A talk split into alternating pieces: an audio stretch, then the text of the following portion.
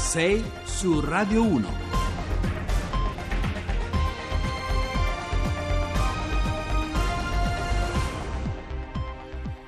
Bentrovati a 6 su Radio 1, buongiorno, mercoledì 31 gennaio sono le 6 e 8 minuti al microfono con voi Giovanni Acquarulo, c'è un'America in ascolto mentre qui da noi è ancora notte e lentamente ci stiamo avviando e lo faremo insieme verso la giornata che comincia, un'America divisa che ha ascoltato e ora, e ora commenta Donald Trump nel suo primo vero discorso sullo Stato dell'Unione tra promesse mantenute e promesse disattese. Noi partiremo da lì, dalle parole di Trump per poi tornare in Italia per riprendere un tema che abbiamo in parte sviluppato ieri quando abbiamo, vi abbiamo raccontato la storia che dalla Germania ci parla di cavie umane per i test dei gas di scarico delle auto, ma noi oggi proveremo a capire di cosa si parla quando si parla di volontari che si sottopongono a test clinici per testare ad esempio l'efficacia di un nuovo farmaco. E poi insieme al direttore del Censis cercheremo di mettere a fuoco ancora una volta i sentimenti, le paure, gli stati d'animo dell'Italia che si avvicina al voto. Infine ci occuperemo di banche perché ieri si sono chiusi i lavori della commissione parlamentare che doveva consegnare al futuro Parlamento una mappa, una mappa delle riforme per mettere in sicurezza sia il sistema bancario sia soprattutto i conti dei risparmiatori. L'ultimo spunto ci porta invece a Milano perché Milano e soprattutto il governo italiano ci riprovano con l'Agenzia Europea del Farmaco dopo che Amsterdam, la città che al sorteggio aveva sconfitto il capoluogo lombardo, sembra essere molto indietro nell'allestimento della nuova sede. Come sempre allora vi ricordo in apertura i nostri contatti, il numero telefonico per sms, messaggi whatsapp e anche messaggi vocali è il 335 699 2949 e poi canali social dove scriverci, le pagine Facebook e Twitter di Radio 1 Rai e su Facebook e sul sito di Radio Rai. Vi ricordo che anche questa mattina siamo in diretta streaming con la nostra Radio Visione. Vi aspettiamo. 6 su Radio 1. E allora, come vi abbiamo anticipato, prendiamo subito il largo e attraversiamo insieme l'oceano per stringere l'inquadratura sull'uomo che, nel bene e nel male, eh, ha mandato all'aria tutte le liturgie istituzionali del ceto politico americano. Donald Trump, stanotte alle 3 ora italiana, eh, alle prese con il suo primo vero discorso sullo stato, sullo stato, dell'Unione, il tradizionale appuntamento con cui il Presidente degli Stati Uniti, di fronte alle Camere riunite, di fronte soprattutto alla Nazione, alterna il bilancio del suo lavoro con le proposte che intende portare avanti nei prossimi mesi. È un'occasione per noi per, per testare non solo la capacità oratoria di Trump, ma anche il suo vocabolario, il suo lessico, la sua, la sua proposta politica. Insomma, temi e polemiche, immaginario da una parte e impegni concreti. Ma questa è una storia che ci facciamo subito raccontare dalla nostra corrispondente da New York, Giovanna Botteri. Buonasera Giovanna.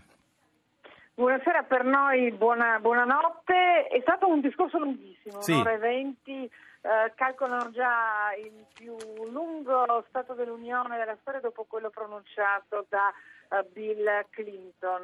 Un discorso scritto da Steve Miller eh, lo scriptwriter della Casa Bianca, un discorso molto conciliante nei toni all'inizio, eh, un appello all'unità, un appello a lavorare ai democratici eh, sullo stesso terreno vincendo le differenze, ma un discorso che si è fatto molto duro quando si è trattato di un tema caldo come quello dell'immigrazione ed è lì che è mm. uscita un po' la retorica trampiana della campagna elettorale, Trump ha parlato di questa gang terribile eh, dei guatemaltechi e dei salvadoregni degli MS-13, ha portato i genitori delle vittime della loro violenza, ha detto che bisogna fermare i flussi migratori ad ogni eh, costo, che eh, bisogna fare eh, pulizia e eh, in qualche eh, modo ha posto le condizioni di fronte ad una platea in cui molti democratici avevano scelto di non esserci boicottando il discorso, in cui tutte le donne erano vestite di nero per ricordare la questione delle molestie, una delle questioni che Trump non ha mai affrontato nel suo discorso, peraltro sua moglie è venuta vestita di bianco. E, Giovanna, e, invece eh, in, po- in, politica estera, ecco, quali sono i titoli, i primi titoli che ci, ci segnali? Allora, sicuramente eh, c'è un forte attacco alla Corea del Nord, Trump ha portato in, sempre in platea un eh, un ragazzo scappato dalla, dalla, Corea del Nord, ha detto che bisogna fermare il regime, ha sostanzialmente detto che i nemici sono l'Iran, eh, al primo posto, Cuba, Venezuela e la Corea del Nord. Non mh, si è mai sentito la parola Russia né Russiagate mm, mm, mm, mm, né, né, Russia eh, nei loro eventi di eh, discorso. Ha rivendicato i successi contro l'ISIS sottolineando che bisognerà continuare a combattere e poi ha concluso dicendo che ha dato già ordine di tenere aperto Guantanamo perché eh, il terrorismo si combatte anche così. Qualcuno ha letto anche un invito a riprendere una serie di pratiche che eh, la precedente amministrazione aveva giudicato semplicemente tortura come eh, il waterboarding e il resto praticato a Guantanamo, insomma, vedremo, è ancora presto per dirlo. Allora, grazie, grazie alla nostra Giovanna Botteri, almeno, almeno per te, buonanotte. Bene, non vuoi sapere la risposta, la controrisposta democratica? È stato molto interessante. Ah, di, dimmi, dimmi, dimmi, qual è la prima reazione? Bene, è stato, esatto, perché sai che dopo lo Stato dell'Unione c'è sempre la risposta de, dell'altra parte e i democratici quest'anno hanno, hanno fatto una scelta Sì, hanno schierato un nome rischiosa, sì. esatto, un giovane, giovanissimo Kennedy che ha scelto mh, di parlare dal Massachusetts e che ha fatto un un discorso molto forte, lui pur essendo molto giovane è sembrato... Quanti anni ha Giovanna? Puro, insomma, eh, eh, sembra, sembra, un ragazzino, ma insomma è un ultra trentenne, ma è un nome di cui eh, sentiremo ancora mm. sicuramente parlare molto.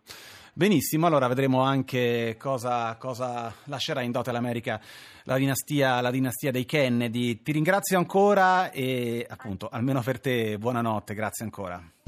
Malika Yan Tempesta l'abbiamo scelta perché oggi Malika Yan compie 34 anni, quindi le vogliamo, le vogliamo fare i nostri più eh, cari auguri di buon compleanno. Allora, dopo l'America, l'America di Trump, l'America divisa di Trump, eh, ce lo siamo ripromessi al termine della puntata di ieri, quando eh, lo ricorderete, abbiamo affrontato insieme la bufera politica, il caso e l'ennesimo scandalo che ha investito l'industria automobilistica tedesca, una storia che, eh, che ci parla di cavie umane per i test di gas di scarico delle macchine diesel, è una storia che in Germania, prima ancora di investire poi il governo e la politica nazionale, tocca un po' un nervo scoperto perché nel paese eh, che ha generato la barbarie nazista, insomma, parlare di cavie umane, peraltro associandolo alla somministrazione di gas tossici, insomma, è un tabù linguistico davvero insuperabile, un, un vero e proprio interdetto eh, lessicale. Ieri durante la trasmissione un nostro ascoltatore ci ha scritto un messaggio, Luca, Luca da Bergamo, dicendo anche nel mondo medico e farmaceutico si fanno studi sui volontari. Insomma, oggi allora vogliamo aprire una finestra su questi cosiddetti trial, le sperimentazioni mediche mediche che anche in Italia si svolgono su personale volontario, una pratica assolutamente lecita, codificata, con un protocollo di sicurezza che evidentemente non ha nulla a che vedere con i test effettuati in Germania. Ne parliamo stamattina con eh, Stefano Vella, presidente dell'AIFA, l'Agenzia Italiana del Farmaco e direttore del Centro per la Salute Globale dell'Istituto Superiore di Sanità. Buongiorno e benvenuto. Ah, buongiorno, buongiorno, a tutti. Allora, Bella, scopriamo con lei subito il campo, ecco, per evitare ogni fraintendimento. Di cosa, di cosa, si parla in Italia quando si parla di volontari che si sottopongono a test clinici? Beh, innanzitutto si parla di qualcosa completamente diverso da quello sì. che è successo, eh, perché lì non era una sperimentazione clinica, eh, lì era un test. Eh, stiamo parlando di due cose veramente diverse. Quell'altra mette i brividi, questa cosa, eh, quello che è stato fatto con i grassi di scarico. Quando invece si sperimentano eh, molecole nuove o anche procedure, eh, perché uno, non si sperimentano soltanto i farmaci, si sperimentano anche le procedure eh, chirurgiche, insomma, i, i cosiddetti trial clinici, si usano certamente dei volontari che volontariamente e informati partecipano, però la differenza con eh, quello che è successo con i gas di scarico è che le sperimentazioni innanzitutto sono codificate sono in tutto il mondo, cioè, sono codificate in modo omogeneo. Eh, questo diciamo, eh, per esempio in Europa c'è una normativa che diciamo, taglia la testa al toro dappertutto, è tutto uguale. Sì. E poi soprattutto se prima di iniziare le sperimentazioni uno dei requisiti è che il farmaco che uno va a provare abbia già dimostrato una probabilità di, di, essere benefico, ecco, non so come dire, quindi mentre lì i gas di scarico si sapeva che facevano male, quindi lì è stata fatta una cosa veramente eh, sconcertante. Qui se una sperimentazione viene autorizzata, perché le sperimentazioni vengono autorizzate, uno piglia e parte con la sperimentazione, certo. ci sta tutto un processo di autorizzazione sia delle autorità regolatorie che dei comitati etici. Deve essere diciamo, ragionevolmente alta la probabilità che questa molecola funzioni.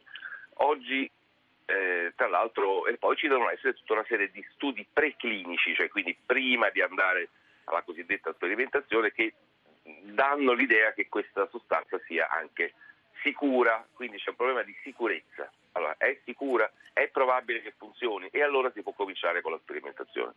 Eh, direttore, ehm, chi sono i volontari che si sottopongono poi ai test clinici? Qual è il loro, il loro profilo, perlomeno per quanto riguarda l'Italia? E poi soprattutto una domanda che eh, tornava anche ieri, eh, c'è un rimborso, vengono pagati, come funziona? No, non possono essere pagati, c'è un rimborso spese, certo se devono perdere il giorno di lavoro o comunque spostarsi, ma eh, bisogna distinguere due, due cose. Mm, diciamo, quelli, i volontari sani, le persone sane che si sottopongono alle sperimentazioni sono soprattutto per le cosiddette fasi 1. Le fasi 1 sono le prime volte che un farmaco viene usato nell'uomo. In questo caso si usano dei volontari sani, cioè persone che stanno bene e che volontariamente si, to- si sottopongono a dei test con i nuovi farmaci per vedere soprattutto la sicurezza questi vengono monitorizzati, generalmente vengono, stanno in strutture di altissima specializzazione, per cui qualsiasi cosa succeda. Eh, vi ho detto, prima però ci devono essere degli studi preclinici che a volte durano anni per essere sicuri che questa molecola non faccia male. Oggi addirittura si usa l'intelligenza artificiale, addirittura i computer, eh, sì. uno mette la molecola dentro, la struttura, il computer fa tutta una serie di calcoli in base a un database che c'ha dentro e dice questa molecola molto probabilmente è tossica, quindi non si può sperimentare. Cioè, Immagino poi che ci siano anche eh, screening e controlli anche, anche successivamente. Sì, ah, non c'è dubbio. Poi dopo invece le sperimentazioni delle fasi successive alla fase mm. 1, cioè alla prima, quelle generalmente coinvolgono pazienti che certo. volontariamente provano una nuova sostanza e in quel caso anche lì devono essere informati dei rischi che corrono, ma insomma in, arrivati a quella fase la sicurezza della molecola è praticamente accertata e allora bisogna soltanto vedere se funziona e molti pazienti sono felici di fondo, affetti da malattie importanti, di trovare qualche cosa di nuovo. Ecco, diciamo, eh, e, e, certo sono sempre dei volontari, eh, perché non tutti hanno la voglia di, di, provare, però in questi casi sono i pazienti stessi, mettiamo che dobbiamo sviluppare un nuovo farmaco contro la, la, l'ipertensione, beh, i pazienti arruolati in quello studio sono pazienti che hanno una pressione alta.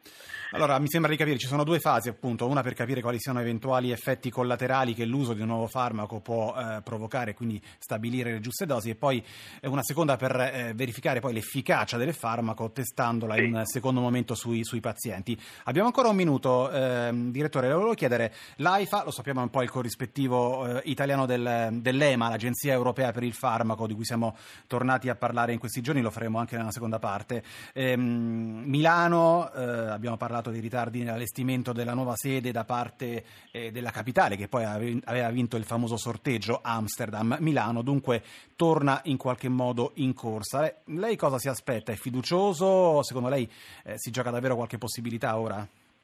Beh, a noi avere eh, lei, ma in Italia piacerebbe molto per tanti motivi, anche scientifici, di, ehm, perché è bello lavorare con l'Agenzia Europea nel Paese, però a parte il fatto che noi lavoreremo con l'Agenzia Europea ovunque si trovino, questo lo dico per, per correttezza. Certo, correttezza anche perché, di ruoli e istituzionali. Sì, eh, diciamo. eh, esattamente, quindi non, è che non facciamo il tifo, certo ci piacerebbe averla in Italia, un po' per Milano, ma eh, anche, anche per questo indotto scientifico che avere l'Agenzia comporta. Certo, eh, ha fatto male eh, perdere al sorteggio, lì c'era qualcosa che non andava anche con, nelle regole, perché se due volte su due succede la stessa cosa vuol dire che si erano sbagliati a mettere su questa regola. E va bene.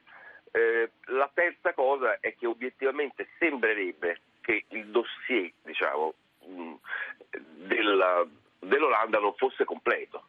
Diciamo questo, cioè non, non era un dossier che doveva arrivare in finale. Sì, questo, questo, infatti ecco, lo, lo ecco, vedremo quindi, anche però insomma io non credo che sia facile, diciamo, mm-hmm. eh, lo auspichiamo, eh, però non sono sicuro, questo è un discorso più che noi siamo obiettivamente dei tecnici, quindi siamo qui, aspettiamo la, che cosa farà la politica Certo. e, e poi lavoreremo con chiunque. Benissimo, allora è certamente un'aspettativa, non possiamo, non possiamo sbilanciarci più di tanto. Grazie a Stefano Vella, presidente dell'AIFA, appunto l'Agenzia Italiana per il Farmaco. Ora c'è, c'è l'Onda Verde e noi torniamo subito dopo con le anticipazioni del giornale radio.